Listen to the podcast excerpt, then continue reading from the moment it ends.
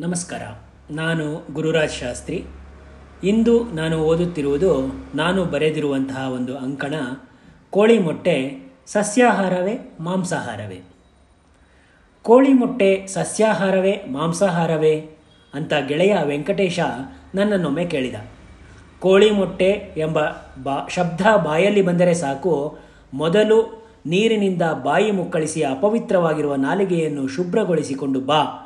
ಎಂದು ಬೈಯುವ ಹಿರಿಯ ಹಿರಿಯರಿದ್ದಾರೆ ನಮ್ಮ ಮನೆಯಲ್ಲಿ. ಹಾಗಿರುವಾಗ ಈ ವೆಂಕಟೇಶನದು ಇದೆಂಥ ಅಸಂಬದ್ಧ ಪ್ರಶ್ನೆ? ಇರಲಿ, ವಿಷಯ ಕೇವಲ ವಾಗ್ವಾದಕ್ಕೆ ತಾನೇ, ಮಾತುಕತೆಯ ನಂತರ ನಾನೇನು ಕೋಳಿ ಮೊಟ್ಟೆ ತಿನ್ನುವ ಹಾಗೇನಿಲ್ಲವಲ್ಲ? ಎಂದು ನಿಶ್ಚಯಿಸಿ ಮಾತು ಮುಂದುವರೆಸಿದೆ. ಹೌದು ಕೋಳಿ ಮೊಟ್ಟೆ ಮಾಂಸಾಹಾರವೇ ಎಂದೆ. ಅದು ಹೇಗೆ ಹೇಳುತ್ತಿ ಎಂಬುದು ಅವನ ಮರುಪ್ರಶ್ನೆ. ಕೋಳಿ ಮೊಟ್ಟೆ ತಿನ್ನದೆ ಹಾಗೆ ಬಿಟ್ಟರೆ ಅದು ಕೋಳಿಯಾಗುತ್ತಲ್ಲ ಮುಂದೆ ಜೀವ ಪಡೆದುಕೊಳ್ಳುವ ಭ್ರೂಣವನ್ನು ನಾವು ಈಗಲೇ ತಿಂದರೆ ಅದು ಮಾಂಸಾಹಾರವೇ ಅಲ್ಲವೇ ಎಂಬುದು ನನ್ನ ವಾದ. ಒಂದು ಕೋಳಿ ಫಾರ್ಮ್ನಲ್ಲಿ ಸುಮಾರು ಐದು ಸಾವಿರ ಕೋಳಿಗಳಿರುತ್ತದೆ. ಹಾಗಾದರೆ ಅವರು ಎಷ್ಟು ಹುಂಜ ಸಾಕಿರುತ್ತಾರೆ ಎಂಬುದು ವೆಂಕಟೇಶನ ಪ್ರಶ್ನೆ. ಹುಂಜ ಎಲ್ಲ ಇಲ್ಲ, ಈಗೆಲ್ಲ ವೈಜ್ಞಾನಿಕವಾದ ಕೃತಕ ವಿಧಾನವನ್ನು ಇದಕ್ಕೆಲ್ಲ ಬಳಸುತ್ತಿದ್ದಾರೆ ಎಂದೆ ನಾನು. ಅದೇ ನಿನಗೆ ಗೊತ್ತಿಲ್ಲ. ನೀನು ಕೋಳಿ ಮತ್ತು ಕೋಳಿ ಮೊಟ್ಟೆಯ ಬಗ್ಗೆ ಒಂದು ಸ್ವಲ್ಪವೂ ಸರಿಯಾಗಿ ತಿಳಿದುಕೊಂಡಿಲ್ಲ ಎಂಬುದು ಅವನ ವಾದ. ಒಂದು ಕೋಳಿ ಅದಕ್ಕೆ ವಯಸ್ಸು ಹದಿನೆಂಟು ವಾರಗಳು ಆಗುವ ಹೊತ್ತಿಗೆ ದಿನಕ್ಕೊಂದು ಮೊಟ್ಟೆ ಇಡಲು ಪ್ರಾರಂಭಿಸುತ್ತದೆ. ಹೀಗೆ ಮೊಟ್ಟೆ ಇಡುವುದು ಅದಕ್ಕೆ ಸ್ವಾಭಾವಿಕ. ಯಾವುದೇ ಹುಂಜದ ಸಂಪರ್ಕ ಬೇಕಿಲ್ಲ. ಆ ಮೊಟ್ಟೆಗಳಲ್ಲಿ ಹೆಚ್ಚಿನ ಪ್ರೋಟೀನ್ ಇದ್ದು ಅದು ದೇವರು ಮನುಷ್ಯರಿಗಾಗಿಯೇ ಕೊಟ್ಟಿರುವ ಒಂದು ದಿವ್ಯೌಷಧ ಎಂದ ವೆಂಕಟೇಶ. ನನಗೆ ಆಶ್ಚರ್ಯ. ಹೌದೇ? ಎಂದೆ. ಕೋಳಿ ಫಾರ್ಮ್ಗಳಲ್ಲಿ ಇರುವ ಕೋಳಿಗಳು ಹೀಗೆ ದಿನಕ್ಕೊಂದು ಮೊಟ್ಟೆ ಇಡುತ್ತದೆ. ವಯಸ್ಸಾಗುತ್ತಿದ್ದಂತೆ ಅದರ ಜಾತಿಗೆ ತಕ್ಕಂತೆ ಎಂದೋ ಒಂದು ದಿನ ಆ ಕೋಳಿಗಳು ಮೊಟ್ಟೆ ಇಡುವುದನ್ನು ನಿಲ್ಲಿಸುತ್ತದೆ.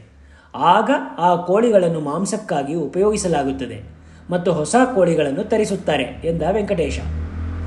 ಮತ್ತೆ ಕೋಳಿಗಳು ಹುಟ್ಟುವುದು ಮೊಟ್ಟೆಯಿಂದಲೇ ಎಂದು ನಾನು ಕೇಳಿದ್ದೇನೆಲ್ಲ? ಅಂದೆ ನಾನು. ಹೌದು. ಯಾವ ಕೋಳಿಯು ಹುಂಜದ ಸಂಪರ್ಕವಾದ ಮೇಲೆ ಮೊಟ್ಟೆ ಇಡುತ್ತದೆಯೋ ಆ ಮೊಟ್ಟೆಯನ್ನು ಬೆಳಕಿನ ಮುಂದಿಟ್ಟುಕೊಂಡು ನೋಡಿದರೆ ಒಂದು ಕಪ್ಪು ಚುಕ್ಕೆ ಕಾಣುತ್ತದೆ. ಆ ಕಪ್ಪು ಚುಕ್ಕೆ ಇರುವ ಮೊಟ್ಟೆಗಳು ಮಾತ್ರ ಮುಂದೆ ಕೋಳಿಯಾಗಬಲ್ಲವು. ಓಹ್ ಇದು ನನಗೆ ತಿಳಿದಿರಲಿಲ್ಲ. ನೀನು ತಿಳಿಸಿದ್ದು ಒಳ್ಳೆಯದೇ ಆಯಿತು ಎಂದೆ ನಾನು. ಕಪ್ಪು ಚುಕ್ಕೆ ಇರುವ ಕೋಳಿ ಮೊಟ್ಟೆ ಮಾರುವ ಹಾಗಿಲ್ಲ. ಹಾಗೇನಾದರೂ ಕಪ್ಪು ಚುಕ್ಕೆ ಇರುವ ಒಂದು ಕೋಳಿ ಮೊಟ್ಟೆ ಕೋಳಿ ಫಾರ್ಮ್ನಿಂದ ವ್ಯಾಪಾರಕ್ಕೆ ಬಂದರೂ ಸರ್ಕಾರ ಆ ಕೋಳಿ ಫಾರ್ಮ್ನ ಪರವಾನಗಿ ರದ್ದು ಮಾಡುತ್ತಾರೆ ಎಂದ ವೆಂಕಟೇಶ. ಈಗ ಹೇಳು, ಕೋಳಿ ಮೊಟ್ಟೆ ಸಸ್ಯಾಹಾರವೇ ಅಥವಾ ಮಾಂಸಾಹಾರವೇ ಎಂದು ಕೇಳಿದ. ಈಗ ಪೀಕಲಾಟಕ್ಕೆ ಸಿಕ್ಕಿ ಹಾಕಿಕೊಂಡದ್ದೇ ನಾನು. ಅವನ ಮಾತಿನಲ್ಲಿ ನನಗೆ ಸಂಪೂರ್ಣ ನಂಬಿಕೆ ಇತ್ತು. ಯಾವುದೇ ವಿಷಯವನ್ನು ಚೆನ್ನಾಗಿ ಅರ್ಥ ಮಾಡಿಕೊಂಡ ನಂತರವೇ ಮತ್ತೊಬ್ಬರೊಂದಿಗೆ ಹಂಚಿಕೊಳ್ಳುವ ತೂಕದ ವ್ಯಕ್ತಿ ವೆಂಕಟೇಶ. ಇಷ್ಟೆಲ್ಲ ಕತೆ ಕೇಳಿದ ಮೇಲೆ ನಾನು ಮೊಟ್ಟೆ ಮಾಂಸಾಹಾರ ಎನ್ನುವ ಹಾಗಿಲ್ಲ. ಹಾಗಂತ ಸಸ್ಯಾಹಾರ ಎಂದರೆ, ಸರಿ, ಮೊಟ್ಟೆ ತಿನ್ನೋಣ ಬಾ ಎನ್ನುತ್ತಾನೆ ವೆಂಕಟೇಶ.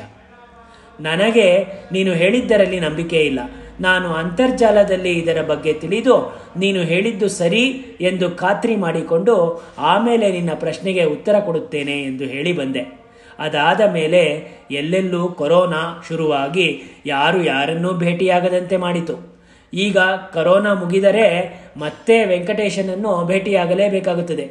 ಮತ್ತೆ ಅವನು ಅದೇ ಪ್ರಶ್ನೆ ಮಾಡುತ್ತಾನೆ. ಏನು ಉತ್ತರ ಕೊಡುವುದು? ದೊಡ್ಡ ಸಮಸ್ಯೆಯಾಗಿದೆ. ನೀವೇನಂತೀರಿ?